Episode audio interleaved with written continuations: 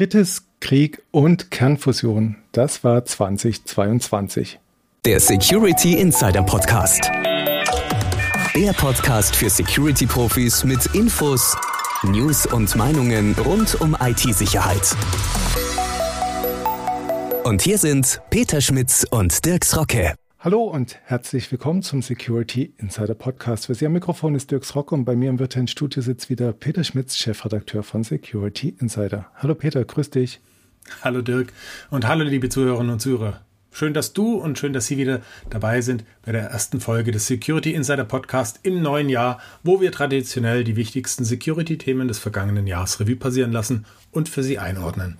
Aber das Ganze machen wir erst nach der obligatorischen Werbepause. Der Security Insider Podcast wird Ihnen präsentiert von Bosch Cybercompare. Wir machen IT, OT und IoT-Sicherheit einfacher, verständlicher und bezahlbarer. Denn wir sind die unabhängige Plattform zum Vergleich von Sicherheitslösungen und Security-Dienstleistungen. Egal ob es um Ausschreibungen oder Angebotsvergleiche geht, wir sparen Ihnen Zeit und Geld. Gleich entdecken unter cybercompare.com slash security-insider. Ja, und da sind wir schon wieder beim Rückblick. Und dieses Jahr hat es auch wirklich in sich gehabt. Das wurde mir beim Vorbereiten noch einmal richtig bewusst. Du erinnerst dich ja vielleicht auch noch, mit welch blumigen Themen wir 2022 gestartet haben. Da brachten wir zum Valentinstag noch einen Podcast zum Verlieben. Dabei ging es dann letztlich zwar auch um emotionale Tricks für manipulatives Phishing, aber das ist ja für uns auch Business as usual. Ja, das stimmt. Und auch beim 18. Deutschen IT-Sicherheitskongress des BSI gab es ehrlich gesagt noch Business as usual. Zumindest auf den ersten Blick. Und thematisch wurde da ja auch einiges geboten. Das Spektrum reichte von Totholzdokumenten und Digitalisierung über Deepfakes und Quantencomputing bis hinab zu tückischen Tests von Mobilfunksystemen und technischen Richtlinien für den sicheren und interoperablen Betrieb von kooperativen intelligenten Transportsystemen im europäischen Anwendungskontext. Hui, das war aber eine ziemliche Ladung. Und die wurde dann aber auch aufgelockert mit musikalischen Performances, Poetry Slams und Preisen. Damals noch ganz normal, aber mittlerweile nicht mehr selbstverständlich. Der 18. Deutsche IT-Sicherheitskongress wurde noch von einem BSI-Präsidenten eröffnet. Aktuell ist die Stelle ja vakant, war aber Anfang 2022 noch mit Arne Schönbohm besetzt, der eine Cyberattacke auf das Tanklogistikunternehmen Oil Tanking thematisierte und damit schon ein kleines Omen auf die Unbilden der folgenden Monate verkündete. Ja, ab 1. Januar 2023 leitet Schönbohm übrigens die Bundesakademie für öffentliche Verwaltung. Nicht unbedingt das, was man einen Aufstieg nennt, äh, wie begründet die Versetzung ist und was wir von Schönbohms Nachfolger erwarten dürfen, konnten wir übrigens im Oktober mit Manuel Artuk von der AG Kritis besprechen. Aber zurück zu den Vorahnungen. Der sich damals noch als Ukraine-Krise anbahnende Krieg war auch Innenministerin Nancy Faeser präsent, als sie über die Facement-Angriffe sprach und institutionelle Veränderungen beim BSI ankündigte, um damit auf aktuelle Anforderungen zu reagieren. Und die brachen ja dann mit dem Ukraine-Krieg auch über uns herein. Und die von Bundeskanzler Scholz beschriebene Zeitenwende bestimmte nicht zuletzt den Blick auf russische IT-Anbieter. Die Stichworte lauten hier Kaspersky und Protelion. Ja, natürlich haben auch wir mit unseren Artikeln und Aufnahmen der neuen Wirklichkeit Rechnung getragen. Und so thematisierten wir dann auch schon Anfang März in Folge 52 unseres Podcastes, wie Ukraine-Krieg und Cyberwar die IT weltweit bedrohen. Ja, es folgten dann weitere Berichte über Angriffe auf den Internetdienst von Kasat-Satelliten, in deren Folge die Fernwartung für 5800 Windkraftanlagen ausfiel und Wellen schlugen ferner auch die Sabotage am Funknetz der Deutschen Bahn im Oktober oder Chinas Shoppingtour im Hamburger Hafen. Beides Themen, die wir übrigens auch mit Manuel Artuk erörtern konnten. Dennoch, trotz aller dunklen Prognosen und trotz aller Berichte über Angriffe auf kritische Infrastrukturen, glaubt man manchmal, dass Unternehmen doch noch ganz glimpflich davongekommen sind. Übersehe ich da vielleicht etwas oder lässt sich irgendwie konkret runterbrechen, mit welchen konkreten Problemen die einzelnen Akteure zu kämpfen hatten? Hm, also grundsätzlich würde ich sagen, dass man als Unternehmen oder Behörde im letzten Jahr glimpflich davongekommen ist, wenn man es ohne eine Ransomware-Infektion überstanden hat. Ransomware, die boomt weiter, auch wenn es wohl zu Beginn des Jahres einen gewissen Rückgang in der Angriffsmenge gab. Das lag vor allem an der ähm, Polizeiaktion von Europol und Interpol gegen die Cybercrime-Gruppe Revil. Aber leider ist die dadurch entstandene Lücke schnell von anderen Cyberkriminellen gefüllt worden, so dass ja unterm Strich auch 2022 es zu einer Zunahme der Ransomware-Angriffe und der Lösegeldforderungen gekommen ist. Aber so abstrakte Informationen, die sind, finde ich, immer schwer einzuordnen. Ich würde einfach mal sagen, lass uns doch mal anschauen, welche bemerkenswerten Cybersicherheitsvorfälle es im Jahr 2022 in Deutschland gab. Du hast ja ein paar schon angesprochen. Es gibt ja leider keine staatliche Datenbank, in der alle Hacks und Ransomware-Fälle automatisch getrackt werden. Aber es gibt etwas fast ebenso Gutes und das ist die Liste der Cyberangriffe, die das baden-württembergische Marktforschungsunternehmen Conbriefing Research seit 2021 auf Basis von veröffentlichten Meldungen und Mitteilungen erstellt. Ja, und du hattest es vorhin schon mal erwähnt. Im Januar 2022 ist eben zum Beispiel das Hamburger Tanklogistikunternehmen Oiltanking Ziel eines Cyberangriffs geworden. Die Folgen davon waren jetzt keineswegs so gravierend wie im Jahr davor bei dem US-Unternehmen Colonial Pipeline. Aber für Autofahrer in Norddeutschland waren die Folgen schon spürbar, denn Tanklaster konnten erstmal nicht mehr befüllt werden und an vielen Tankstellen waren zum Beispiel keine Kartenzahlungen mehr möglich. Springen wir mal einen Monat weiter. Im Februar ist dann der russische Angriffskrieg in der Ukraine ausgebrochen und mit ihm rollte dann wirklich eine ganz neue Dimension der Cybergefahren auf die Welt und auch auf Deutschland zu. Auch das hast du vorhin schon genannt. Am 24. Februar 2022 gab es eine Störung des Satellitennetzwerks CASAT, das System des US-amerikanischen Satellitenbetreibers Viasat. Das wurde intensiv vom ukrainischen Militär genutzt, aber eben auch von äh, Enercon, dem größten deutschen Hersteller von Windkraftanlagen zur Steuerung von fast 6000 Windkraftanlagen in Deutschland. Ja, und ausgelöst wurde die Störung durch einen Hackerangriff und den Einsatz einer Viper-Malware, die dann dafür gesorgt hat, dass die Daten in allen Satellitenmodems überschrieben wurden. Das Problem konnte dann zwar durch einen Factory Reset der Modems einigermaßen schnell gelöst werden, aber man hat das erste Mal gesehen, dass äh, ja solche äh, Hackerangriffe wirklich auch äh, in unsere kritische Infrastruktur durchschlagen können. Im März gab es dann einen Angriff des Hackerkollektivs Anonymous auf die Deutschland-Tochter des russischen Energiekonzerns Rosneft. Nach eigenen Angaben konnten die Angreifer 20 Terabyte an Daten stehlen und 59 iPhones aus der Ferne löschen. Das BKA, das Bundeskriminalamt und das BSI haben im Zuge der Ermittlungen natürlich darauf hingewiesen, dass Rosneft zur kritischen Infrastruktur Deutschlands gehört und Cyberangriffe darauf die Versorgung gefährden können. Anonymous hat dem aber entgegnet, dass man eben bewusst Rosneft Deutschland gewählt hätte, die primär für den Rohölvertrieb zuständig sind, um gerade keine kritische Infrastruktur zu schädigen, sondern um den Energielobbyismus aufzudecken. Fand ich spannend. Im April gab es dann einen Cyberangriff auf das Fraunhofer Institut für Mikrostruktur von Werkstoffen und Systemen in Sachsen-Anhalt.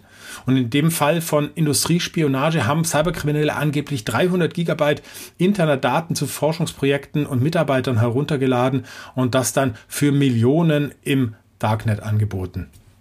Im Mai erfolgten dann flächendeckend in Deutschland DDoS-Attacken, ausgelöst durch die russische Hackergruppe Killnet. Ziel waren Behörden wie das Verteidigungsministerium, der Bundestag sowie Polizeibehörden des Bundes und der Länder und auch politische Parteien wie die SPD und die Grünen. Das Ganze sollte quasi eine Vergeltung für deutsche Waffenlieferungen an die Ukraine sein. War jetzt wohl technisch kein sonderlich ähm, äh, schwieriger Angriff, der ließ sich wohl relativ einfach abwehren, aber auch da wieder, ähm, die Ziele sind halt das Problem.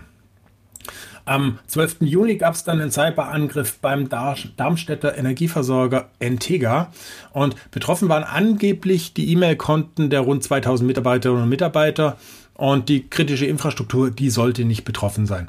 Was aber zunächst nach einem fast schon normalen Hackerangriff aussah, das sollte dann doch weiterreichende Folgen für die ganze Region haben. Kurz darauf haben nämlich zum Beispiel der IT-Dienstleister Count Care, die Mainzer Stadtwerke, ein städtisches Immobilienunternehmen, ein Nahverkehrsunternehmen, der Darmstädter Entsorger EDS und auch die Frankfurter Entsorgung und Services GmbH FES äh, gemeldet, dass sie durch eine Ransomware-Attacke betroffen waren. Und Ermittlungen haben später gezeigt, dass das eigentliche Ziel der Attacke tatsächlich der IT-Dienstleister Count Care war und die Erpresser 15 Millionen Euro Lösegeld gefordert hatten. Ich fange schon an mit den Ohren zu schlackern und das war ja erst das Best-of vom ersten Halbjahr 2022, nicht wahr? Ja, genau. Jetzt bist du dran.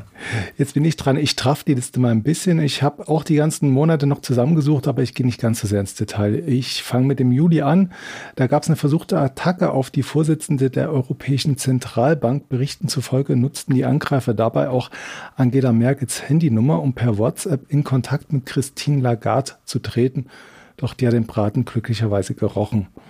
Weiter geht's im August. Da waren dann die Hersteller im Visier. Unter anderem gab es Angriffe auf den Elektronikhersteller Semicron, den Automobilzulieferer Continental oder auch die Medi GmbH. Das ist ein Anbieter medizinischer Produkte in Franken.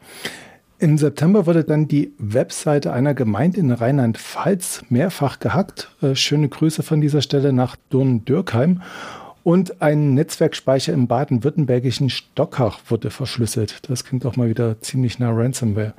Im Oktober ging es dann laut Conbriefing richtig ab. Also Ziele waren die Wilken Software Group, die musste sich mit Ransomware herumschlagen. Ein weiteres Ziel war der Energieversorger Enercity, der meldete einen Hackerangriff und auch die Reha-Klinik in Bad Säckingen blieb nicht verschont. Im November gab es dann einen DDoS-Angriff, der mir ins Auge gesprungen ist, und zwar auf den Telekommunikationsanbieter Bisping und Bisping in Bayern. Und im Dezember picke ich jetzt mal wieder Phishing-Mails raus, die im Namen der Stadtwerke Wede verschickt worden sind, nach einer Sicherheitslücke in MS Exchange. Das ist ja auch irgendwie ein Dauerbrenner. So, das war jetzt eine ganze Menge an Vorfällen, aber um die besser einzuordnen, sollten wir vielleicht mal mit dem Ersteller der Liste sprechen, oder? Na klar, gerne. Also bei mir ist Bert Kontros. Schönen guten Tag, schön, dass Sie die Zeit für uns gefunden haben. Ich stelle Sie mal kurz vor, Sie sind Gründer und Geschäftsführer von Conbriefing Research, laut Homepage ein unabhängiges Marktforschungsunternehmen im Bereich IT mit Schwerpunkt auf Software zu Governance, Risk Management und Compliance sowie den Themen der Cybersicherheit. Ja, wie gesagt, hallo, schön, dass Sie da sein können. Hallo, Herr Srocke. Vielen Dank für die Einladung. Gerne. Und wie gesagt, wir haben Sie nicht ohne Grund eingeladen. Wir haben Ihre Webseite gesehen und da sind etliche Security Incidents aufgelistet. Ja, erstmal die grundlegende Frage, woher beziehen Sie denn Ihre Einblicke? Wie befüllen Sie diese Liste? Woher kommen die Daten? Genau, also ähm, wir haben im Prinzip die zwei Schwerpunkte, die Sie genannt haben. Zum einen GRC Software, zum anderen die Security Incidents und die sammeln wir einfach zum Zwecke, ich sag mal, der Bewusstseinssteigerung für diese Themen und die Informationen stammen, ich sag mal, überwiegend aus öffentlichen Quellen, also Presse berichtet darüber oder die Unternehmen berichten selber darüber und äh, aber auch aus, ich sag mal, auch aus Darknet-Quellen gelegentlich, wobei jetzt Conbriefing nur über die Themen berichtet, die, ich sag mal, entweder von der Presse ohnehin schon berichtet wurden oder die von den Unternehmen veröffentlicht wurden. Mhm. Okay, wie gesagt, das ist eine ganze Menge. Also mein Bewusstsein haben Sie damit nicht nur geschärft, sondern ehrlich gesagt auch ein bisschen überfordert. Ähm, würden Sie es denn wagen, da eine gewisse Gewichtung ja, zu, zu machen? Äh, können Sie uns sagen, was denn für Sie jetzt die wichtigsten Security Incidents des vergangenen Jahres waren? Ähm, naja, ich würde sagen, die Aktivitäten im vergangenen oder im, ich sag mal, im jetzigen Jahr 2022 waren ähm, weiterhin hoch. Ähm, ich sage mal, durch das ganze Thema äh, Ukraine-Krieg hat natürlich, ist es ein bisschen stärker auch in den Mittelpunkt der öffentlichen Berichterstattung und Betrachtung gerückt. Ähm, ja, so würde ich es mal un, äh, un, ungefähr ausdrücken. Also ich glaube, die Bedrohung ist weiterhin hoch. Ich wüsste jetzt mh, hm, nicht genau zu sagen, ob jetzt höher als 2021 oder die Vorjahre oder geringer. Ich würde aber sagen, die, das Bewusstsein auf jeden Fall ist dazu deutlich gestiegen und eben auch die öffentliche Berichterstattung. Okay, also generell mögen Sie jetzt nicht sagen, ob die Sicherheitslage sich tatsächlich verschärft hat. Nichtsdestotrotz ist sie hoch und es gibt ja auch, wie gesagt, etliche Inzidenz. Welche würden Sie da hervorheben wollen? Also was waren jetzt so die schlimmsten drei, fünf Attacken, um das jetzt mal ein bisschen plakativ zu bringen? Wollen Sie soweit sich vorwagen? Kann man da was zu sagen? Ja, ich würde jetzt nicht unbedingt, ähm, es ist ein bisschen schwer einzuschätzen, was sind so die größten oder die schlimmsten, woran misst man das jetzt? Misst man das am, ich sag mal, monetären Schaden, der entstanden ist, der oft schwierig ist zu quantifizieren und oft erst nach langer Zeit eigentlich so, sich so richtig sagen lässt und natürlich auch nicht immer veröffentlicht wird? Oder ist es jetzt die Anzahl der Datensätze, die veröffentlicht wurden oder in die Öffentlichkeit damit gekommen sind? Ich würde stattdessen eher, ich sag mal, paar Fälle herauspicken, die für mich persönlich eine, ich sag mal, eine gewisse Bedeutung einfach hatten von einer grundsätzlichen Art. Und da ist ähm, der erste Fall sicherlich gleich im Januar gewesen, ähm, der Cyberangriff auf das äh, internationale T Komitee vom Roten Kreuz. Einfach natürlich aufgrund der Brisanz der Daten, weil dort sind ja vor allen Dingen auch Menschen betroffen gewesen, die ohnehin schon in einer schwierigen persönlichen Situation sind, sei es, weil sie im Krisen- oder Kriegsgebiet sind und so weiter. Also mh, auch hier eben die Täter schrecken auch vor solchen Hilfsorganisationen nicht zurück. Der zweite wichtige Punkt, der kam dann für mich im Februar mit dem, mit der Cyberattacke auf Viasat. Das haben wir vor allen Dingen in Deutschland gemerkt und das ging ja auch durch die Presse, dass ähm, die Windräder größtenteils stillstanden, die nämlich über Satellitentechnologie gesteuert sind. Und ähm, ich finde es eben deswegen, ich sag mal, wichtig, auch den hervorzuheben, weil es uns, glaube ich, auch erinnert hat und auch erinnern sollte, dass eben auch, ich sag mal, solche Themen wie eben, ja, ich sag mal, Satelliten- und Raumfahrttechnologie auch empfindlich sind und auch geschützt werden müssen, weil die heute einen, hm, ich sag mal, auch einen, einen, eine wesentlichen ein wesentlicher Bestandteil unserer, ich sag mal, Infrastruktur sind. Ähm, ein weiterer wichtiger Fall, der mir in den Sinn kommt, ist im April, Mai gewesen. Die Cyberangriffe auf Costa Rica, die erfolgten ziemlich geballt und man hat hier eigentlich versucht, sozusagen ein ganzes Land gleich in die Knie zu zwingen und hier Macht auszuüben von den, ich sag mal, Ransomware-Banden, die das gemacht haben über Angriffe auf über 30 verschiedene Institutionen. Also Costa Rica musste ja da auch den, den Notstand ausrufen. Also das war sicherlich auch nochmal ähm, von daher sehr bemerkenswert aufgrund der, ich sag mal, des, des geballten Vorgehens hier.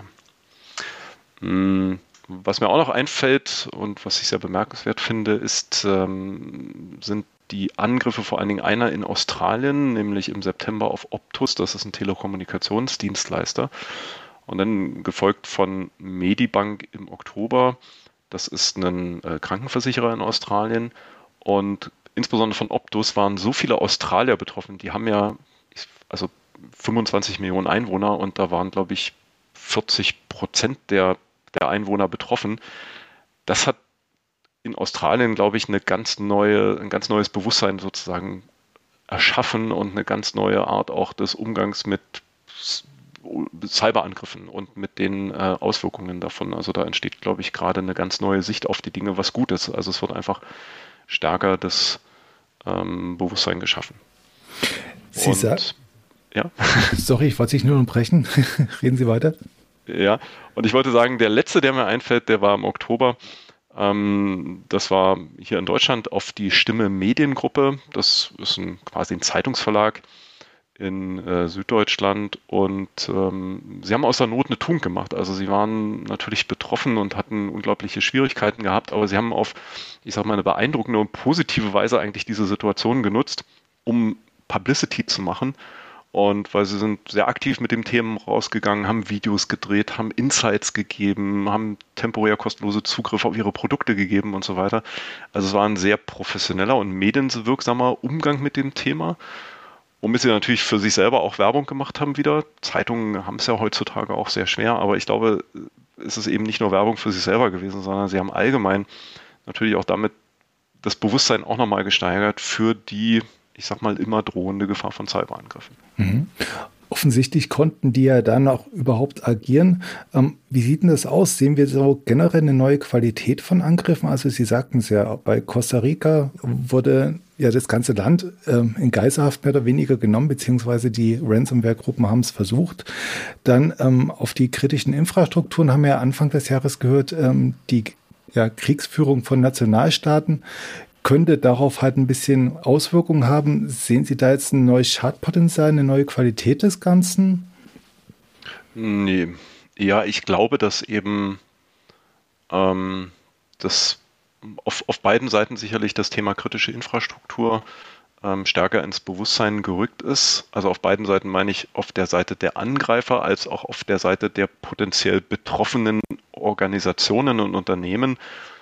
Ähm, zum einen natürlich das Bemühen der Angreifer, sich hier drauf zu konzentrieren, entweder weil es, keine Ahnung, wie in der Ukraine, die, die Russen natürlich sehen, okay, da kann ich noch zusätzlichen Schaden erzeugen im Sinne einer hybriden Kriegsführung. Ähm, auf der anderen Seite aber, weil natürlich, weil man sieht, okay, das hat eine große Bedeutung, das hat einen hohen Impact, also der Druck, ähm, sozusagen hier zum Beispiel Ransomware zu bezahlen, wird damit größer. Aber auf der anderen Seite hat es natürlich auch die, ähm, die, die Unternehmen selber hier im sozusagen in dem Bewusstsein geschärft, während man eben vielleicht früher das Thema Kritis und ähm, was muss ich als Unternehmen tun, wenn ich Betreiber kritischer Infrastrukturen bin, da gab es ja natürlich auch eine ganze Reihe von Organisationen, die, die sich versucht haben, zum Beispiel rauszurechnen, oh, wir sind noch nicht kritisch, weil wir noch nicht so, so und so viele ähm, Menschen versorgen. Ähm, dass hier, glaube ich, doch das Bewusstsein stärker geworden ist, ähm, dass man was tun muss oder dass man eben noch mehr tun muss für den Schutz der eben kritischen Infrastruktur. Mhm. Das hatten wir dieses Jahr auch mit dem Herrn Artuk von der AG Kritis besprochen. Ähm, jetzt mal die Frage an Sie. Wo wird es denn für Sie kritisch? Also wo fängt äh, Kritis an? Äh, wollen Sie das irgendwie benennen? Haben Sie da eine These, eine Definition für sich schon aufgestellt? Naja, ich denke, dass die, ähm, die kritische, also ich sage mal so, dass die offiziellen Formeln oder Werte, die man heute hat, wenn man sich jetzt die zu versorgenden Menschen und so, also diese Zahlen anschaut, mal gar nicht so schlecht, weil man muss ja auch diese, die Unternehmen müssen ja auch, ähm, das ist ja ein Prozess, man muss da reinkommen, man muss sich kontinuierlich steigern. Ähm, also die, die, die Werte an sich oder die, die, die Zahlen der zu versorgenden Menschen, die finde ich so persönlich eigentlich ganz passend, soweit ich das überhaupt beurteilen kann. Ich stecke in diesem Thema ja nicht wirklich drin. Ähm, wo man sich vielleicht die Frage stellen kann, ist wenn man sich jetzt gerade die Gesetzgebung anguckt und das, äh, die neue Variante vom Sicherheitsgesetz, ob wirklich jede Branche, die dort aufgeführt ist, jetzt wirklich zur kritischen Infrastruktur gehört oder ob nicht umgekehrt zum Beispiel eben die öffentliche Verwaltung, die heute in Deutschland nicht drin ist, ob die nicht eigentlich reingehören würde, weil wenn eben, keine Ahnung, ein Landratsamt oder ein Rathaus gehackt ist, dann bricht natürlich eine ganze Menge vom öffentlichen Leben erstmal auch runter. Nicht nur, wenn ein Kraftwerk oder ein mhm. Energieversorger getroffen wurde dass diese sich ja dann prinzipiell auch weiterspinnen, ähm, wenn man denkt, wenn nur genug ähm, ja, kleine und mittlere Unternehmen ausfallen, das wird dann auch irgendwann mal kritisch, mehr oder weniger. Ne? Das kann natürlich auch passieren, wenn so etwas passiert wie ähm, das wie in der Ukraine vor, ich weiß nicht vor wie vielen Jahren das war, ähm, als man dort dieses ähm, quasi Programm der Steuerverwaltung infiziert hatte und damit eben natürlich ganz viele Unternehmen ausgefallen ist, dass das natürlich auch einen, einen großen Impact hat, wenn es nur genügend viele kleine trifft. Also ja, ganz klar. Das ist ein ganz interessanter Aspekt, den Sie jetzt gerade angesprochen haben. War das vielleicht schon ein Indiz für spätere drohende Angriffe, wenn man sowas sieht? Also, dass man vielleicht mal so ein bisschen ja, die, die Fühlung aufnimmt, was kann ich denn bewirken? Wenn sowas passiert, sollte man dann schon ein bisschen argwöhnisch werden und weiter in die Zukunft denken? Was denken Sie? Ähm, also ich glaube, was sich, um das Thema nochmal aufzugreifen, was ähm, was, was glaube ich eine größere Rolle spielen wird, kann ich mir vorstellen, sind eben diese Supply Chain Angriffe, wo man jetzt eben nicht auf ein Unternehmen direkt geht, weil das vielleicht schon gut abgesichert ist, aber zum Beispiel auf die Software, ähm, die ein Unternehmen einsetzt, weil die vielleicht einfacher zu hacken ist. Also dass eben vielleicht auch damit Softwareanbieter stärker in den Fokus ähm, noch stärker geraten, als es äh, heute an verschiedenen Beispielen schon ähm, passiert ist. Das ist jetzt ein Thema, was uns alle betreffen kann. Ähm, was wäre da jetzt die Abwehrstrategie? Gibt es da überhaupt eine? Äh, wie soll man auf diese Gefahr reagieren? Also ich denke, dass es, ähm, ich sag mal, Cyber Security, das ist nicht nur das eine Thema, sondern das ist das sind eine Vielzahl von Themen, das ist ähm, auch ein kontinuierlicher Prozess und ich glaube, das ist genau das, was man äh, vorantreiben muss. Also eben das, ich sag mal, das Etablieren von entsprechenden Managementsystemen, ähm, mit denen man eben sicherstellt, okay, es wird wirklich kontinuierlich gemacht und es wird kontinuierlich verbessert und ähm, so. Also ich glaube, das ist, da ist viel Fleißarbeit einfach, die man schlichtweg leisten muss.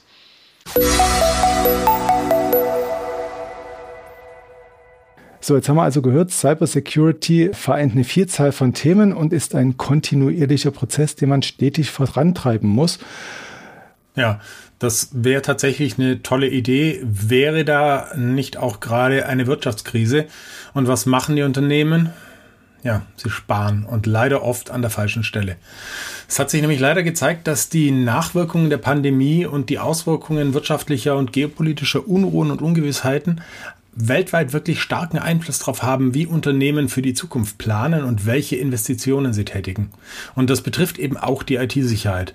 Eine Studie von Arctic Wolf unter 900 leitenden IT- und Cybersicherheitsentscheidern in Unternehmen hat gezeigt, dass 22 Prozent der Unternehmen in Deutschland im letzten Jahr Mitarbeitende der IT- oder Sicherheitsabteilungen entlassen haben. Außerdem planen 23 Prozent der Unternehmen in Deutschland das Budget für Cybersicherheit im Jahr 2023 nicht zu erhöhen. Für mich sind das wirklich erschreckende Zahlen, wenn man gleichzeitig die ganzen Cyberangriffe aus 2022 im Hinterkopf hat, aus denen wir wirklich nur eine kleine Auswahl herausgepickt hatten. Da passt auf der anderen Seite auch noch eine Studie, die von Analysis Mason im Auftrag von Checkpoint äh, zu kleinen und mittelständischen Unternehmen durchgeführt wurde. Demnach sichern nur knapp über 60 Prozent der Befragten ihre Systeme mit Antivirus- und E-Mail-Security-Lösungen ab und weniger als 50 Prozent nutzen eine Firewall. Ich frage mich ehrlich gesagt, was die restlichen Prozent machen. Und das Schlimme ist, die Nutzung von Security-Technologien, die wird weniger, je kleiner das Unternehmen ist.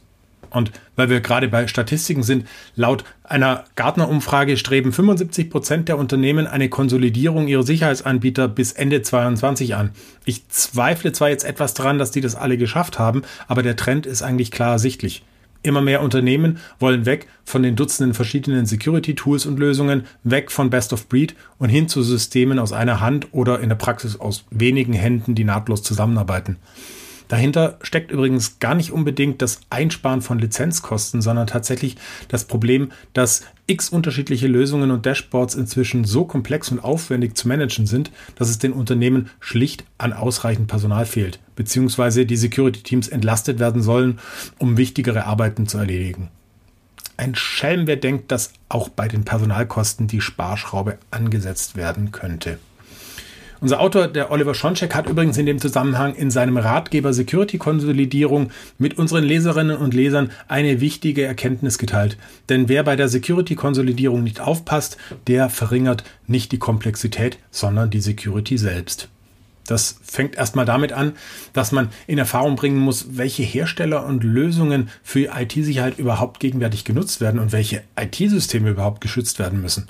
Unternehmen, die sollten also nicht einfach Lösungen zusammenfassen oder setzen. Das reduziert zwar die Komplexität, aber kann neue Löcher reißen, wenn man dabei Systeme übersieht, die die alte Lösung schützen konnte, die neue aber nicht. Und was man auch nicht vergessen darf, ist, dass in alten Systemen oft viel Arbeit der Mitarbeiter steckt, um die Systeme anzupassen und einzurichten. Ja, und wer hier vorschnell Tabula Rasa macht und dabei mit der Kritik am Alten nicht geizt, der verprellt unter Umständen die Mitarbeiter, die er ja gerade entlasten will. Das soll jetzt übrigens nicht heißen, dass Security-Konsolidierung nicht möglich ist. Es müssen dabei aber eben sehr viele Facetten bedacht werden, damit die Sicherheit nicht reduziert wird, statt sie zu vereinfachen. Ja, und um Komplexität und Vereinfachung dreht sich ja häufig auch beim Thema Datenschutz und da boten sich 2022 interessante Entwicklungen, die unser Autor Oliver Schoncheck im Februar beinahe schon prophetisch vorwegnahm. Seinerzeit fragten wir mit Blick auf ein anstehendes Urteil des Europäischen Gerichtshofes, ist die Vorratsdatenspeicherung am Ende und im September verkündete das EuGH dann eine Entscheidung und lieferte folgende Antwort. Die deutsche Regelung zur Vorratsdatenspeicherung ist nicht mit europäischem Recht vereinbar. Eine allgemeine und unterschiedslose Vorratsdatenspeicherung von Verbindungs- und Standortdaten steht dem Unionsrecht entgegen. Anders für das Ganze war ein Rechtsstreit der Bundesnetzagentur mit dem Internetprovider SpaceNet und der Telekom. Der Fall geht jetzt an das Bundesverwaltungsgericht zurück und was der Gesetzgeber macht, nun, das ist noch nicht so ganz klar. Die Ampel war bis zuletzt gespalten. Grüne und FDP lehnen die Vorratsdatenspeicherung ab. Nancy Faeser von der SPD kann sich die Sicherung von IP-Adressen vorstellen, wenn es dabei gegen den sexuellen Missbrauch von Kindern im Internet geht. Tja, und da haben wir jetzt wieder unser universelles Totschlagargument und gesellschaftliches Dilemma zugleich das wir 2022 auch im Kontext der Chat-Kontrolle mit Professor Dr. Hannes Federer diskutiert haben. Der ist ja kein geringerer als Past President der Gesellschaft für Informatik. Hm, ja, die Vorratsdatenspeicherung, die ist wirklich eine Geschichte ohne Ende. Ich bin wirklich gespannt, ob wir da 2023 das nächste Kapitel aufschlagen. Auf jeden Fall eine Neuauflage. Die gibt's im Januar übrigens von einem der erfolgreichsten Datenschutzartikel des vergangenen Jahres.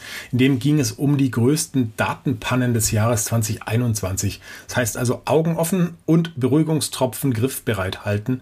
Ähm, der Artikel erscheint im Januar.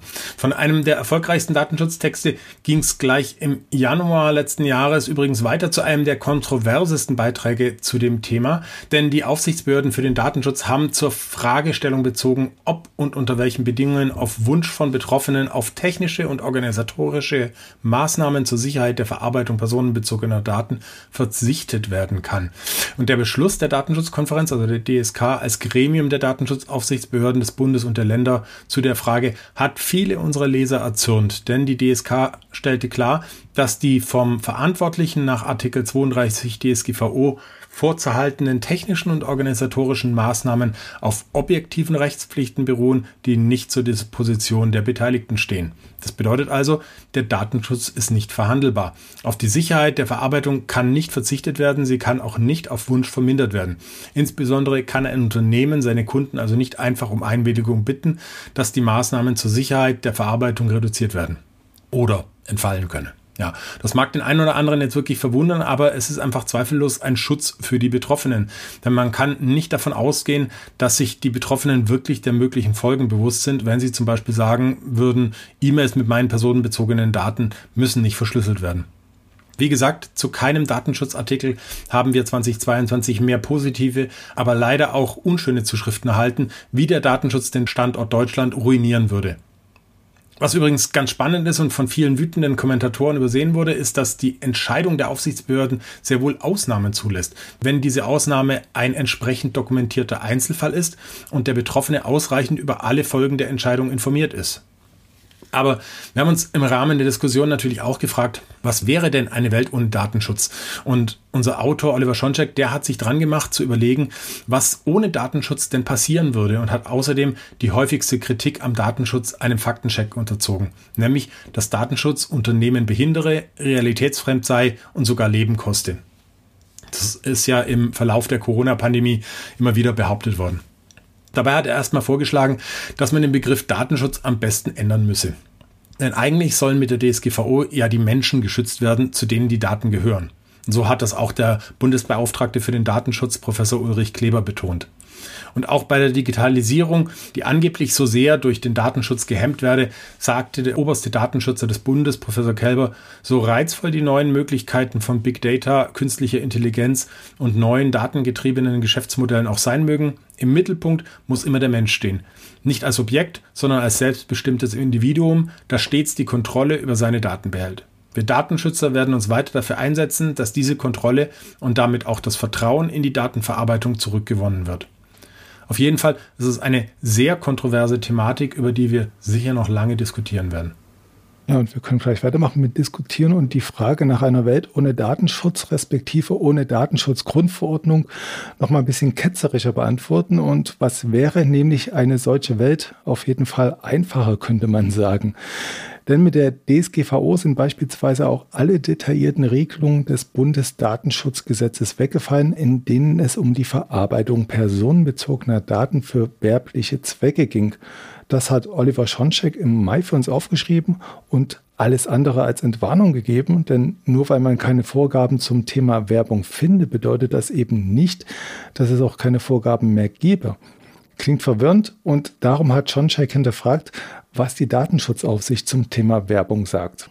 In einem weiteren Text spinnt unser Autor das Thema noch weiter und deckt die größten Datenschutzfehler im E-Mail-Marketing auf. Und da kommt es oft genug auf Details an. Beispielgefällig, da gibt es einen ganz typischen Fall, den wahrscheinlich jeder kennt. Und zwar verspricht man Nutzern genau dann eine kostenlose Software, wenn sie sich für einen Newsletter registrieren. Das kann man machen, aber nur dann, wenn man das gleiche Produkt, also die gleiche Software, auf derselben Plattform kostenpflichtig und ohne Newsletter-Zwang anbietet. So zumindest interpretiert die Datenschutzaufsicht Bayern das sogenannte Kopplungsverbot, das häufig missachtet werde. Und was sagen die Datenschützer eigentlich zu Google Analytics? Nun immerhin noch nicht, dass der Einsatz in der gesamten EU verboten ist, obwohl man das immer mal wieder lesen kann. Aber Googles Analytics Tools DSGVO-konform zu nutzen, ist eben auch nicht ganz trivial. Bezüglich der konkreten Fallstricke verweise ich an dieser Stelle auf den Text, der in den Shownotes verlinkt ist, denn meine Redseligkeit hat auch ihre Grenzen. Genauso übrigens wie das Auskunftsrecht der DSGVO. Ganz komme ich also immer noch nicht vom Thema weg. Aber ich mache es kurz und schildere an dieser Stelle einen eher kuriosen Fall, in dem das Auskunftsrecht missverstanden oder gar missbraucht wurde kann man jetzt an der Stelle nicht so genau sagen. Es ging jedenfalls darum, dass jemand vom Finanzamt all seine Daten haben wollte und das über einen Zeitraum von über 50 Jahren. Also alles, was das Finanzamt in 50 Jahren über ihn gesammelt hat, wollte er rausbekommen als Daten. Und das war wohl unbegründet und exzessiv, aber wo da genau die Grenze zu ziehen ist, lesen Sie, na, Sie wissen schon wo. Und dort finden Sie auch unseren Beitrag zu Synergien zwischen Datenschutz und IT-Sicherheit, dank derer Sie Auskunftsersuchen leichter beantworten können, wenn Sie denn ein Unternehmen oder eine Organisation sind bzw. der angehören. Statt das Rad komplett neu zu erfinden, könnten Sie nämlich auf bestehende Funktionen und Prozesse für Identity and Access Management zurückgreifen. Ja, und äh, damit hast du dich jetzt tapfer durch einige der wichtigen Datenschutzthemen gekämpft und äh, ja, wir haben damit quasi das Thema Datenschutz im Jahresrückblick fast abgehakt. Aber du erinnerst dich vielleicht, dass ich am Anfang gesagt habe, dass die größten Datenschutzpannen nur einer der erfolgreichsten Datenschutzartikel des vergangenen Jahres waren. Die Krone, die gebührt tatsächlich einem Beitrag, der erst im Dezember veröffentlicht wurde. Dabei ging es um die Bewertung von Microsoft 365, also das ehemalige Office 365, durch die Datenschutzkonferenz für öffentliche und nicht öffentliche Anwender. Es ging dabei um die Frage, ob man nach EU-Recht Microsoft 365 datenschutzkonform betreiben kann oder nicht. Auf Basis des Berichts der Arbeitsgruppe Microsoft Online-Dienste stellte die DSK fest, dass der Nachweis von Verantwortlichen, Microsoft 365 datenschutzrechtskonform zu betreiben, auf der Grundlage des von Microsoft bereitgestellten Datenschutznachtrags von äh, vom September 2022 nicht geführt werden kann. Ja, und ohne diesen Nachweis kann ein Unternehmen die Vorgaben der DSGVO für Auftragsverarbeitung gar nicht einhalten. Die DSK machte zudem deutlich, solange insbesondere die notwendige Transparenz über die Verarbeitung personenbezogener Daten aus der Auftragsverarbeitung für Microsofts eigene Zwecke nicht hergestellt und deren Rechtmäßigkeit nicht belegt wird, kann dieser Nachweis nicht erbracht werden. Ja, damit war die Bombe geplatzt. Thüringens Landesbeauftragter für Datenschutz, der erklärte dazu, dass die Verantwortlichen nach DSGVO nachweisen können müssen, dass Microsoft 365 transparent und rechtmäßig verwendet werden kann. Das können sie aber nicht, solange Microsoft seinen eigenen Unterlagen zufolge personenbezogene Daten für eigene Zwecke verwendet und hierüber auch keine weiteren Angaben macht. Man muss dabei aber bedenken, dass es sich bei der Veröffentlichung der DSK nicht um eine vollständige datenschutzrechtliche Bewertung des Cloud-Dienstes Microsoft 365 handelt, sondern nur um eine Bewertung der vorliegenden Datenschutzbestimmungen als Teil der Verträge zur Nutzung von Microsoft 365. Es müssen also wirklich noch eine ganze Menge weiterer Fragen erörtert werden. Ja, und die Diskussion ist gerade in vollem Gange. Microsoft hat sich natürlich eingeschaltet und auf die Vorwürfe der Datenschutzkonferenz detailliert in einem siebenseitigen Dokument geantwortet. Dabei geht man zum einen auf die DSK zu und verweist auf Verbesserungen am Auftragsverarbeitungsvertrag sowie eine übrigens schon 2021 angekündigte EU-Datengrenze. Dank der sollen in der EU ansässige Kunden aus dem öffentlichen Sektor und der Wirtschaft schon bald Daten nur noch innerhalb der EU speichern und verarbeiten können. Also als Option, dass das halt in der EU bleibt.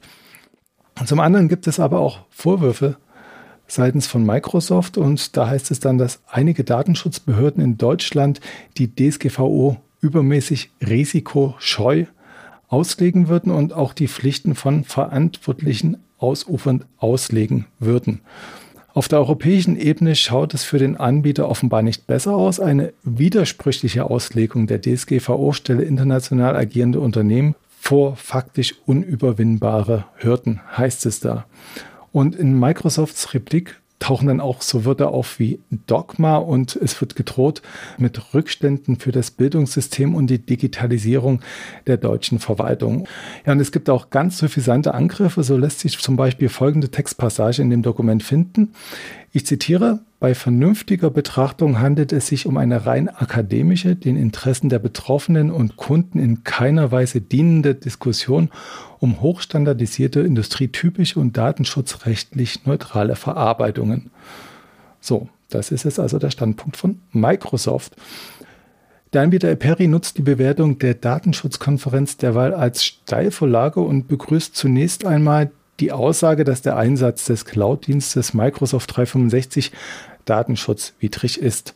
Allerdings gäbe es ja mit Verschlüsselungsgateways eine adäquate Lösung, die gewährleistet, dass alle sensiblen Informationen sicher verschlüsselt werden, bevor sie in der Cloud landen. Bevor wir jetzt aber immer weiter in der Diskussion in der Cloud landen, äh, sollten wir vielleicht noch ein bisschen aus dem eigenen Nähkästchen plaudern. Ja, gerne. Ich habe in dieser Folge ja schon das ein oder andere Mal darüber geredet, wie erfolgreich der ein oder andere Artikel in diesem Jahr war. Und wann, wenn nicht zum Jahresrückblick, ist es auch mal an der Zeit, äh, sich ein bisschen in die Karten schauen zu lassen und mal zu betrachten, was unsere Leserinnen und Leser, Zuschauerinnen und Zuschauer und Zuhörerinnen und Zuhörer denn 2022 am liebsten gelesen, gesehen und gehört haben. Fangen wir einfach mal an. Äh, es gibt beim Security Insider ja Fachbeiträge, also Artikel, die einen hohen Informationsgehalt haben und relativ lange für Leser interessant sind. Daneben gibt es dann die News, also Nachrichten, die oft wichtige Infos haben, aber zeitlich eher kurzfristig relevant sind.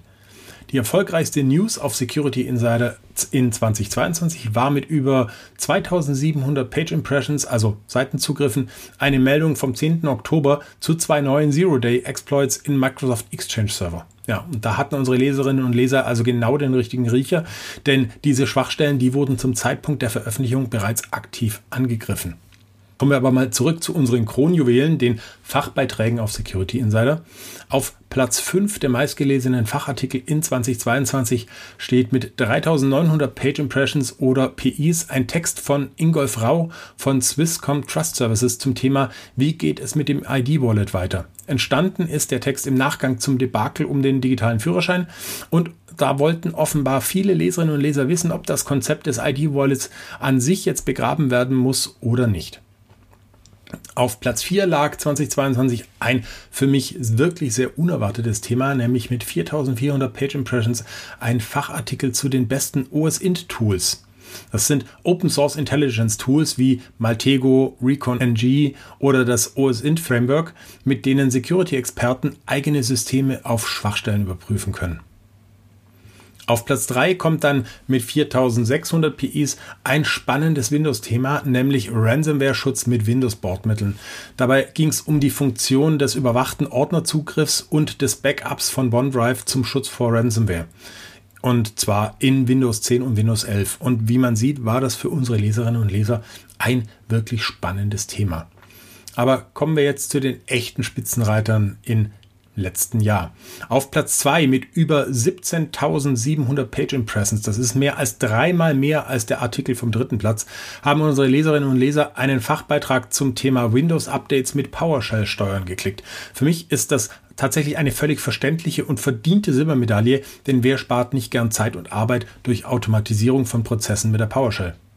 Aber wer meint, das ließe sich ja kaum noch toppen, der hat nicht mit unserem Spitzenreiter, dem meistgelesenen Fachartikel 2022 gerechnet. Auf Platz 1 mit wirklich überwältigenden 26.700 Page Impressions in nur 14 Wochen Laufzeit liegt ein Beitrag vom Oktober von unserem Windows-Experten Thomas Joos mit dem kontroversen Titel Windows 10.11 braucht keinen externen Virenschutz. Die Resonanz zu dem Artikel war so geteilt, wie das der der Titel auch vermuten lässt. Aber gerade das zeigt ja, dass es ein Thema ist, über das sich viele Security-Experten Gedanken machen und das man deshalb auf jeden Fall beleuchten muss. Denn die Zeiten, dass der Windows Defender nur ein unzureichendes Hilfsmittelchen im Virenschutz war, die sind definitiv vorbei. Ja, und jetzt haben wir lange über die Texte auf Security Insider geredet. Aber es gibt ja auch noch andere Medien, mit denen wir Security-Expertinnen und Experten Know-how zur Verfügung stellen. Da gibt es außerdem noch unseren YouTube-Channel. Der ist zu finden unter www.youtube.com slash at security-insider.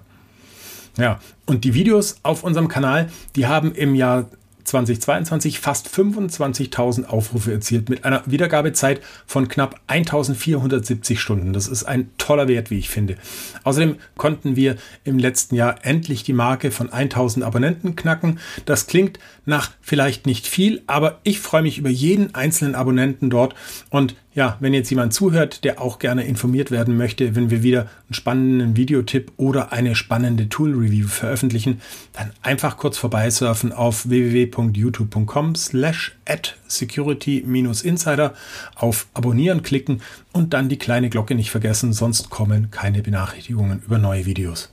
Ja, und zu guter Letzt kommen wir natürlich jetzt auch noch zu dem, was Sie, liebe Zuhörerinnen und Zuhörer, am meisten interessieren dürfte, nämlich der Security Insider Podcast. Denn uns gibt's ja seit Juli 2019 auch auf die Ohren. Im Jahr 2022 haben wir die unglaublich tolle Zahl von über 32.300 angehörten Podcasts erreicht. Das ist wirklich eine fantastische Zahl, die Dirk und ich uns, glaube ich, vor drei Jahren nie hätten träumen lassen. Ne? Nee, ich, ich freue mich. Ja, und das verdanken wir natürlich alles unseren tollen Hörerinnen und Hörern und den über 2200 festen Abonnenten, die regelmäßig unsere Feeds anhören. Im Dezember hatten wir unseren besten Monat seit Bestehen des Podcasts mit über 3600 gehörten Streams. 3400 davon hören uns über den Podcast-Feed mit einer der vielen tollen Podcast-Apps und etwas über 200 hören uns über den Webplayer. Auch begeistert hat mich die Tatsache, dass wir im Dezember äh, Zuhörer aus 40 Ländern hatten. Meine besten Wünsche für ein gutes neues Jahr gehen also an dieser Stelle an alle Zuhörerinnen und Zuhörer in Deutschland, Österreich, der Schweiz, den USA, nach Indien, nach UK, nach Frankreich, Italien, Australien und die Niederlande. Um nur die ersten zehn der meistvertretenen Nationen zu nennen. Aber man hört uns auch in Georgien, der Slowakei, Ungarn, Thailand, Peru und Ägypten. Und jetzt höre ich auf, bevor ich noch über 20 weitere Länder aufzähle. Aber wir freuen uns über jedes einzelne. So, wie machen wir jetzt weiter? Nach Themenrückblick und Statistiken und vielleicht noch mit einem kleinen Ausblick. Was hältst du davon? Oh, gerne. Pass auf, ähm, wir machen Themen-Ping-Pong. Ich sag was und du ordnest das vielleicht ein. Ich fange an mit dem Metaverse. Das nimmt jetzt langsam Gestalt an, zumindest wenn man der Firma formerly known as Facebook glauben kann. Die glaubt an Virtual Reality, Augmented Reality und Smart Classes für eine Zukunft der Verbindung im Metaversum sowie neue Möglichkeiten, sich zu verbinden und Erfahrungen zu teilen. Nun ja, ich bin da jetzt noch ein bisschen skeptisch und auch im Themenpodcast zu Metadaten konnte Professor Dr. Christoph Skonja die Version von Mark Zuckerberg und Meta noch nicht so ganz nachvollziehen. Was hältst du davon? Ja, also ich glaube auch, dass das alles noch viel zu sehr gehypt ist. Das sieht man ja, finde ich auch gut daran, dass äh, Meta in den letzten Monaten Twitter zum Vorbild genommen hat und mehr als 11.000 Mitarbeiter entlassen hat. Sogar den Investoren von Meta gefällt der Fokus auf das Metaverse nicht, hat die Wirtschaftswoche im November noch äh, geschrieben. Und ich glaube, dass wir uns 2023 sicher noch keine großen Gedanken über das Metaverse machen müssen.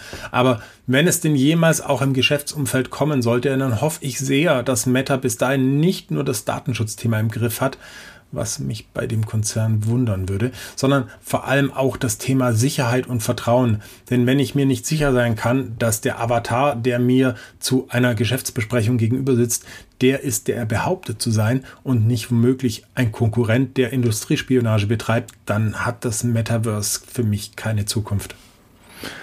Okay, ähm, wie schaut es denn aus mit Quantencomputern? Sollten wir die denn wenigstens im Auge behalten? Das ist auch wieder so eine Zukunftstechnologie, die uns nahezu verfolgt. 2022 wurde es da ja ein bisschen konkreter. Ich meine jetzt nicht unbedingt die Maschinen, sondern eher die Definition und Bewertungen zu quantenresistenten Algorithmen, über die wir ja berichten konnten. Stand Oktober hatte das National Institute of Standards and Technology NIST vier Algorithmen ausgewählt, die definitiv standardisiert werden sollen. Wird es jetzt so stetig weitergehen oder kommt jetzt noch so ein überraschender Durchbruch? Was denkst du, was wird bei Quantencomputern passieren? Oh, da bin ich mir sicher, da werden noch jede Menge Durchbrüche kommen. Ich glaube, das Forschungsfeld der Quantencomputer und Qubits, das wird noch viele Überraschungen hervorbringen. Im November hat ja IBM einen Computer mit 433 Qubits vorgestellt. Dieses Jahr, also 2023, soll ein System mit äh, 1121 Qubits folgen und bis 2025 will IBM dann einen 4000 Qubit Quantencomputer entwickeln. Die Sprünge, die werden also immer größer und größer. Es gibt inzwischen einen Quantum Computing as a Service Markt und äh, ja, Unternehmen wie JP Morgan, Volkswagen und Lockheed Martin, die investieren bereits in ihre Quantum Computing Infrastruktur. Das muss natürlich jetzt das Gros der Unternehmen natürlich noch nicht machen. Aber was ich dringend empfehle, ist, dass jedes Unternehmen, das Datenverschlüsselung einsetzt, sich die NIST-Algorithmen anschaut und einen Plan macht, wie man so bald wie möglich die eigene Verschlüsselungsinfrastruktur auf quantenresistente Algorithmen umstellt. Das ist kein Hexenwerk, aber damit kann man einfach nicht warten, bis die Presse irgendwann darüber berichtet, dass die ersten Passwörter von einem Quantencomputer geknackt worden sind. Weil dann ist es nämlich zu spät. Okay, da habe ich bei Thema 2 ja schon eher einen Treffer gelandet als beim ersten. Mal sehen, was bei Thema 3 passiert. Ähm, künstliche Intelligenz, die wird ja immer leistungsfähiger und nachdem Meta die Demo von Galactica, ja, wann war das Ende November, nur kurz im Web laufen ließ, ist ja nun die Demo von ChatGPT in aller Munde. Ja, ChatGPT ist wirklich ein interessantes Thema. Für diejenigen, die es vielleicht noch nicht kennen, ist GPT ein maschinelles Lernmodell, das von OpenAI entwickelt wurde und dazu dient, Text zu generieren. Genau, es wird auf einer großen Menge an Textdaten aus dem Internet trainiert und kann daher in der Lage sein, auf eine Vielzahl von Themen zu schreiben und sich wie ein menschlicher Schreiber zu verhalten. GPT kann auch dazu verwendet werden, Antworten auf Fragen zu generieren, indem es menschenähnliche Antworten auf der Grundlage von Daten, die es während eines Trainingsprozesses gelernt hat, erstellt. Es gibt verschiedene Versionen von GPT, wie zum Beispiel GPT-2 und GPT-3, die noch leistungsfähiger sind als die ursprüngliche Version. Ja, und eines der interessanten Dinge über GPT ist, dass es auch dazu verwendet werden kann, Dialoge zu generieren. Es kann auf Fragen und Anweisungen reagieren und sogar einen vollständigen Dialog zwischen zwei oder mehr Personen simulieren. Genau, das macht es zu einem mächtigen Werkzeug für Chatbots und andere Anwendungen, die darauf abzielen, menschenähnliche Konversationen zu führen. Absolut. Es ist jedoch wichtig zu beachten, dass GPT nur so gut ist wie die Daten, die es während seines Trainingsprozesses gelernt hat. Da kann es möglicherweise Schwierigkeiten haben, auf bestimmte Fragen oder Anweisungen zu reagieren, die außerhalb seines Trainingsbereichs liegen. Genau, deshalb ist es wichtig, das Modell regelmäßig zu überprüfen und gegebenenfalls zu aktualisieren, um sicherzustellen, dass es weiterhin zuverlässige und hochwertige Ergebnisse liefert. Na, hast du was gemerkt? Äh, ja, du hast mich gar nicht nach meiner Einschätzung gefragt und wir haben nur gequatscht. Genau, und eigentlich haben nicht wir gequatscht, sondern wir haben nur ein Skript abgelesen, das ChatGPT uns geliefert hat. Ja, mit ein paar Schwächen beim Ausdruck, aber alles in allem doch ziemlich beeindruckend. In der Tat, ich habe ein bisschen rumgespielt damit, sogar Diagramme und Programmcode erstellt der Chatbot auf Wunsch. Aber du hast recht, ganz ohne Tate läuft die KI wirklich noch nicht. Das merkt man dann auch daran, dass ihr Wissensstand nur bis 2021 reicht. Konkrete Prognosen zu IT-Trends sind also eine Fehlanzeige und wir mussten uns selber noch ein paar Gedanken machen.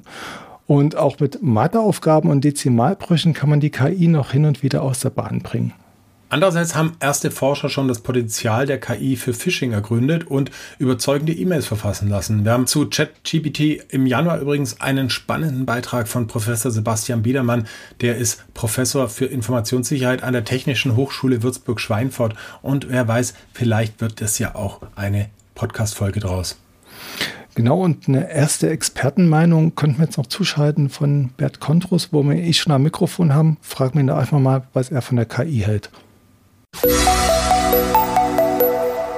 Sehen Sie da jetzt von den ja, künstlichen Gehirnen, von der künstlichen Intelligenz äh, so eine Gefahr, die ein Gamechanger sein könnte? Oder sagen Sie auch, dass man das mit den kontinuierlichen Prozessen und der allgemeinen Awareness ganz gut in den Griff bekommen könnte? Also ich glaube, dass jetzt künstliche Intelligenz dabei helfen kann, ähm, wie soll ich sagen, bestimmte Aufwände zu sparen, dass man, keine Ahnung, schlauere Texte generiert, die besser durch Spamfilter durchkommen oder einfach verschiedene Varianten generiert, automatisiert und dann damit vielleicht eine höhere Wahrscheinlichkeit hat, in bestimmte ähm, Systeme auch äh, vorzudringen.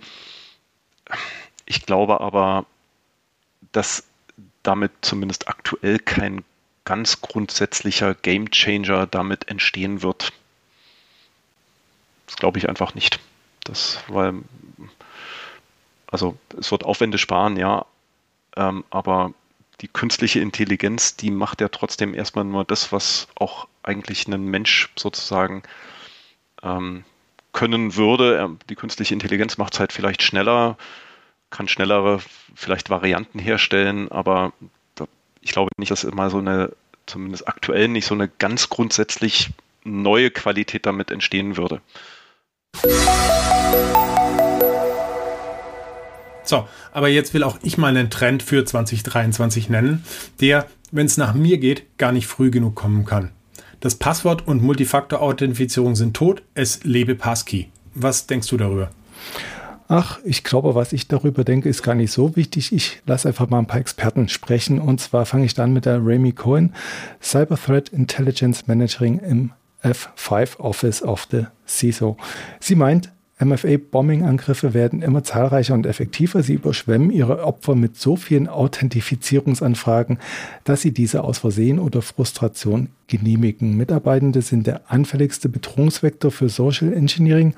Häufig übersehen Unternehmen gestohlene Passwörter oder erlauben einfachere Restphrasen, weil es andere Kontrollen wie MFA gibt. MFA-fähige Phishing-Kits und MFA-Bombing umgehen diese Kontrollen und unterstreichen die Bedeutung von Passphrasen Defense in Depth und den Einsatz einer Zero Trust Architektur. Ihre Kollegin Melissa McRee, Senior Managerin des Anti-Betrugsteams für Threat Analytics Reporting, ergänzt, vielleicht ist auch die Passkey-Lösung der FIDO Alliance die erste wirklich wirksame Methode zur Entschärfung von Social Engineering Angriffen. Denn der Passschlüssel zur Authentifizierung auf der jeweiligen Webseite basiert auf der vom Nutzer verwendeten Methode zur Geräteentsperrung. So, das waren jetzt Zitate, die zugegebenermaßen ein bisschen sperrig klangen, aber dafür gibt es ja unseren Podcast, denn wir haben zu Fido und Passkey auch 2022 einen Podcast produziert und in dem haben wir es dann nochmal ganz genau erklärt, wie es funktioniert. Jawohl.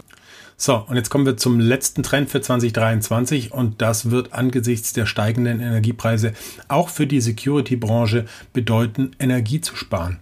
Wir hatten das Thema Konsolidierung ja schon vorhin. Ich denke, dass der Strompreis auch im Bereich der Security Hardware zur Konsolidierung und Virtualisierung führen wird und auch die Cloud da ihre Vorteile haben könnte. Ja, eigentlich ist es ja schon frustrierend, dass Dinge, die für den Klimaschutz gut sind, immer erst dann wirklich kommen, wenn sie auch für den Geldbeutel gut sind. Aber gut, wer weiß, vielleicht wird es ja alles kein Problem, wenn wir demnächst dank der Forschenden am Lawrence Livermore National Laboratory endlich die Kernfusion haben. Wobei hier ja auch schon aus mehreren Gründen Skepsis angesagt ist. Also zunächst einmal muss das Experiment nochmal reproduziert werden und unabhängig bestätigt von ja, Dritten. Und selbst dann wäre die vorgeführte Kernfunktion unterm Strich noch nicht wirklich energieeffizient. Okay, man hat jetzt mit 2,1 Millionen Joule an Laserimpulsen knapp 3 Millionen Joule freisetzen können. Allerdings musste man auch die ganze Anlage mit 300 Millionen Joule an Energie füttern, um überhaupt die 2 Millionen Joule an Laserenergie zu liefern. Das ist ein Faktor von 100. Das ist jetzt gemein. Ich hätte mich auf Kernfusion gefreut. Und fliegende Autos. Aber ähm, nach den ganzen Industrietrends will ich natürlich gerne auch noch einen kleinen Ausblick drauf geben, was unsere Leserinnen und Leser beim Security Insider 2023 erwarten dürfen. Ich kann versprechen, dass es inhaltlich wirklich ein tolles Jahr wird mit spannenden Themen, tollen Podcast-Gästen und vielen neuen und informativen Videos. Aber vor allem soll es 2023 um Sie gehen, liebe Leserinnen und Leser, um Ihre Wünsche und ja, Ihre Themenvorschläge. Wir wollen in diesem Jahr noch mehr Content produzieren, den Sie sich gewünscht haben. Und das geht ganz einfach. Schreiben Sie einfach eine E-Mail an redaktion at security-insider.de, wenn Sie Themenwünsche oder Fragen haben, die wir zusammen mit unseren Fachautoren in Wort oder Bild beantworten können oder die wir mit Experten in Podcasts diskutieren sollen. Ich freue mich auf Ihren Input. Ja. Und damit sind wir am Ende dieses Rückblicks auf ein wirklich ereignisreiches Security-Jahr 2022 angekommen. Ich hoffe, Sie hatten Spaß an unserem Rückblick auf die spannendsten Security-Themen, die uns in der Redaktion 2022 so beschäftigt hatten. Wir wünschen allen Hörerinnen und Hörern ein gesundes und glückliches neues Jahr ohne Security-Katastrophen hoffentlich. Ja, und wenn Ihnen der Podcast gefallen hat, dann empfehlen Sie uns bitte gerne weiter. Wir freuen uns auch in diesem Jahr über jeden neuen Zuhörer und wir freuen uns natürlich auch vor allem darauf, wenn Sie bei unserer nächsten Folge wieder mit dabei sind. Bis dahin, bleiben Sie sicher, bleiben Sie gesund und bis zum nächsten Mal. Tschüss. Das war der Security Insider Podcast. Der Podcast für Security-Profis mit Infos, News und Meinungen rund um IT-Sicherheit. Und falls Sie nicht sicher sind, ob Sie wirklich sicher sind, besuchen Sie cybercompare.com/security-insider.